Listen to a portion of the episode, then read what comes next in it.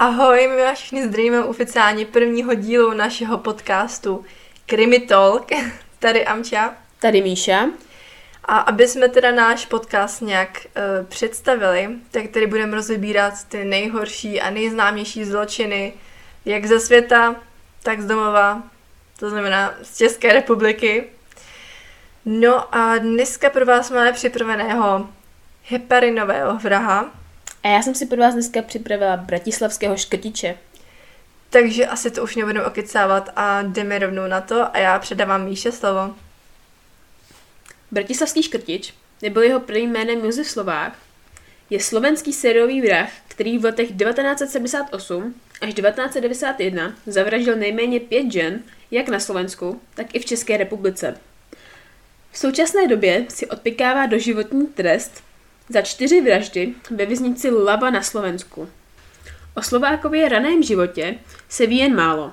Narodil se v plavecký čtvrtok, Slovensko 7. dubna 1951 a celkově byl odsouzen do vězení osmkrát. Jeho první vraždu spáchal 22. srpna 1978 v lesním porostu v Bratislavě v železné studěnke. Obětí byla občanka Jugoslávie 21-letá Blažita. S tou se náhodně seznámil ve vlaku. Poté ji vylákal do lesa a pokusil se o soulož. Protože začala bránit a křičet, chytili ji za krk a uškrtili.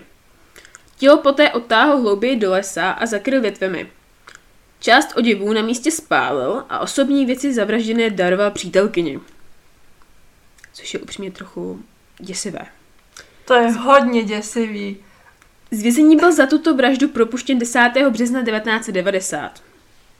Vím si, že by si měla prostě přítele, on by ti koupil nějaký oblečení a byl by to od mrtvoly. Já si myslím, že tady ještě dá to pokračuje něco takového hroznýho, takže... No ty voda. Za necelé čtyři měsíce, 4. července 1990, po propuštění z vězení spáchal svoji druhou vraždu. Obětí se stala teprve 16-letá Monika z Moldavy nad Bolvou na Slovensku. S tou se seznámil v Praze a společně odjeli na konopiště u Benešova. Tam ji vlákal do zámecké obory a osmkrát na ní vystřelil z plynové pistole s neuroparalystickým střelivem. Poté ji po několika údery holí usmrtil.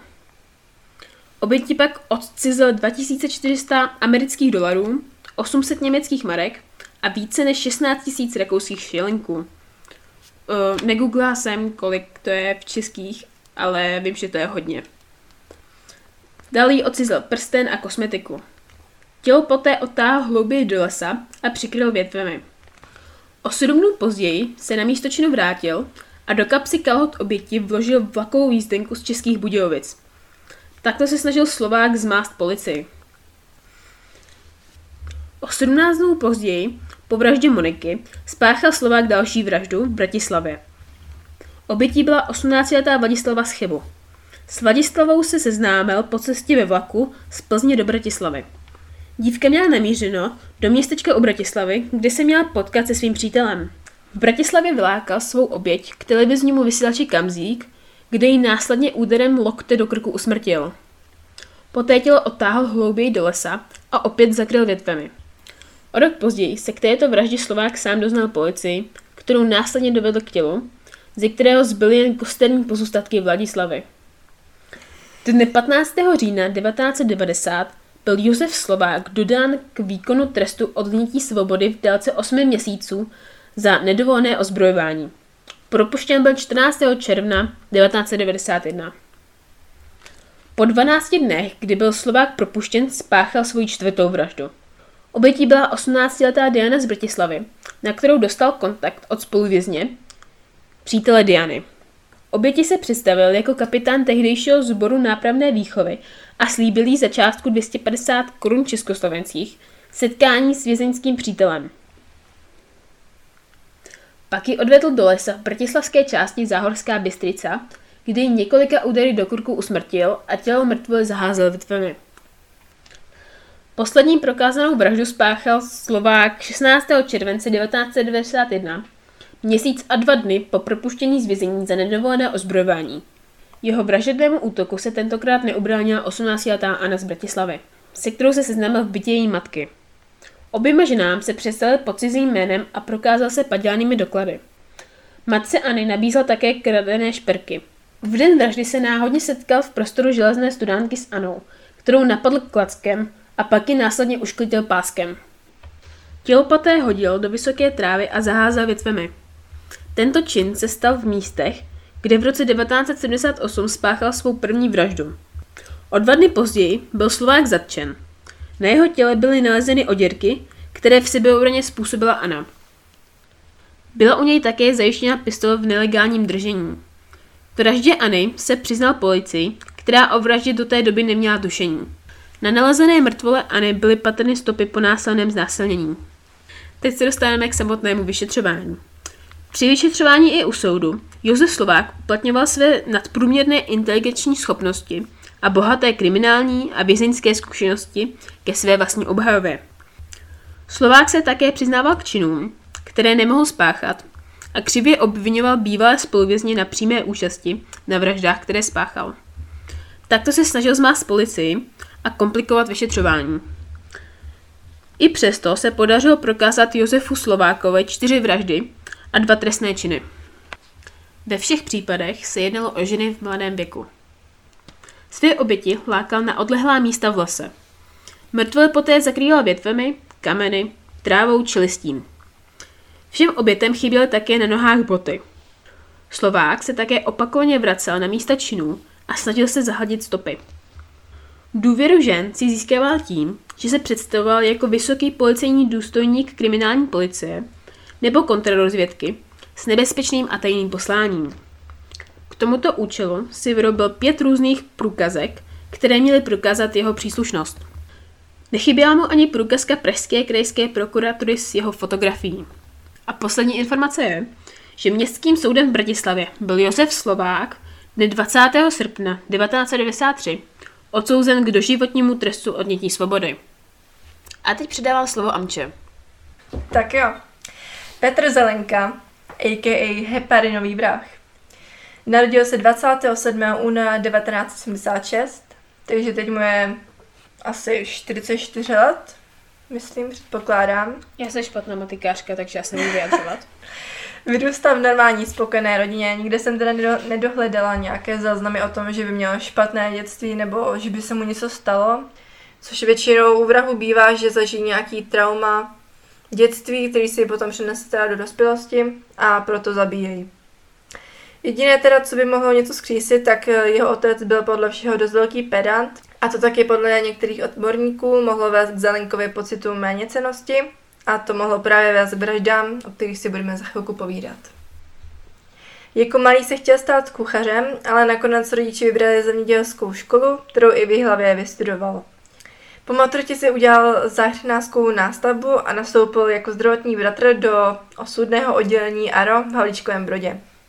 Kdybyste teda náhodou nikdo nevěděl, eh, co to je za skladku ARO, tak to je anesteziologicko-resuscitační oddělení. Několik let se vlastně nic nedělo, jeho kolegové si ho chválili, byl pod nich pracovitý, zdatný a celkově se mu vlastně životě dařilo. Až přišel rok 2005. V roce 2005 Zelenka přiznal svou homosexualitu. Zde nastal další konflikt s jeho otcem, tento totiž nevzal úplně dobře. Jak jsem vypověděl, poslední rok v jeho zaměstnání byl pro ně těžký, práce přestala bavit, vadili mu kolegové i pacienti. Možná si teda říkáte, proč neodešel. To je vlastně docela logická jako věc, když ti něco nebaví, tak od toho odejdi. Ale jak jsem uvěděl, tak by neměl kam jít.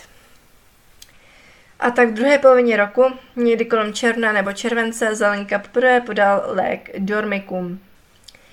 Možná jsem některé z vás teda překvapila, proč heparinový vrah eh, nepodával hned ze začátku lék heparin, ale bohužel se k tomu ještě dostaneme. Do půl roku totiž začal používat i inzulin a poté i zmíní heparin. A jak jsem uvedl, u inzulinu i dormika nikdo nezemřel. V jednom článku jsem teda dokonce eh, četla, že měl pár pacientům podávat soli, ale Bůh co je o tom pravdy, ale chtěla jsem to pro zajímavost aspoň zmínit. Tak a teď velice důležitá část, abyste pochopili vlastně, proč se stalo, co se stalo. Vysvětlíme si, co to je heparin a pokud právě někdo poslouchá někdo, kdo studuje nebo studuje medicínu, buďte prosím shodívaví, já tento obor nestuduju, vím jen to, co mi řekla Wikipedie. Takže heparin je vlastně prostředek snižující srážlivost krve a klíčové je u něho dávkování. Při větším aplikovaném množství může pacient totiž vykrvácet. U pacientů záleží především na typu zranění a velikosti rány. Dle rozsahu je přesně stavena specifická dávka heparinu. Za kritickou hranici je považováno 10 ml čistého heparinu. Problém ale také u něho je, že se musí podávat v delším časovém intervalu, ale Zelenka ho podal ve velmi krátkém. Přišel rok 2006, přesný květen, a do děj nám vstupuje primář Aro, Pavel Login. Mezi daty 12. května a 9. června Zelenka několikrát podal heparin pacientovi. Jméno obětí bych tady nedá říkala, ráda bych zachovala vlastně památku oběti a celkově úcty vůči rodině. Každopádně pacient naštěstí jeho pokus přežil. V těchto samých dnech Zelenka podával heparin i jiné jeho oběti, minimálně dvakrát, a to v datech 8. až 10. června, něco kolem 5 metrů. Což pokud si pamatujete mé dřívější vysvětlení, co to je heparin a jak funguje, tak Zelenka mu podal přes 10 metrů, což už je teda kritická dávka. A dne 11. června zemřela jeho zřejmě první oběť. Ještě bych to chtěla zmínit, že Zelenka podával heparin výhradně pacientům svých kolegů, když je měl pro ně pohlídat například, když šli na pauzu na oběd. Smrt pacienta s ním ale nějak neotřásla a za pouhé dva dny zautočil na dalšího. Ten naštěstí přežije, jeho další oběť už ale takové štěstí neměla a zemřela 18. června 2006. Další pacient po operaci žlučníku zemřel 21.6. Během července a srpna Zelenka podával heparin několika dalším pacientům. Někteří přežili, pět z nich ale bohužel ne. Zelenkovou poslední obětí se stala pacientka po operaci, zemřela dne 24. září. Spáchal sice ještě další pokus o vraždu, pacient ale naštěstí přežil. Někdy tou dobou už primář Longin zjistil, že příčinou krvácení je předávkování heparinem a z dokumentace ohledně směn zjistil, že u všech případů byla Zelenka. Začalo nám v září. Zelenka si vzal tři týdny dovolenou a najednou záhadná umrtí ustala. To Longinovo podezření ohledně Zelenky jen potvrdil. 24. září, když se Zelenka vrátil z dovolené z Egypta, píchl smrtící injekci další pacience. Longin si ho následující den zavolal a Zelenka podepsal výpověď dohodou. Vrah tedy z nemocnice odešel. 16. října nemocnice poslala trestní oznámení na neznámého pachatele. Na primáře Longina se ale později snáší kritika, že nepostupoval při vyšetřování razantní. 23. října policisté dostali trestní oznámení, ale protože bylo nekonkrétní a nebylo v té době ještě tolik důkazů, nevěnovali mu zpočátku velkou pozornost. A blížíme se ke konci. 1. listopadu Zelenka nastoupil do Jihlavské nemocnice, kde nikdo netušil, koho právě přijali. Kolem 27. až 28. listopadu se policie konečně začala oficiálně případem zabývat a 29. listopadu sám primář Longin policii kontaktoval. Jak sám uvedl, nevěděl ještě, co vše tím způsobí. 30. listopadu policisté vyslechli primáře Longina, který jim poprvé sdělil všechny své závěry, podezření a důkazy a přidává k tím i jméno Petra Zelenky.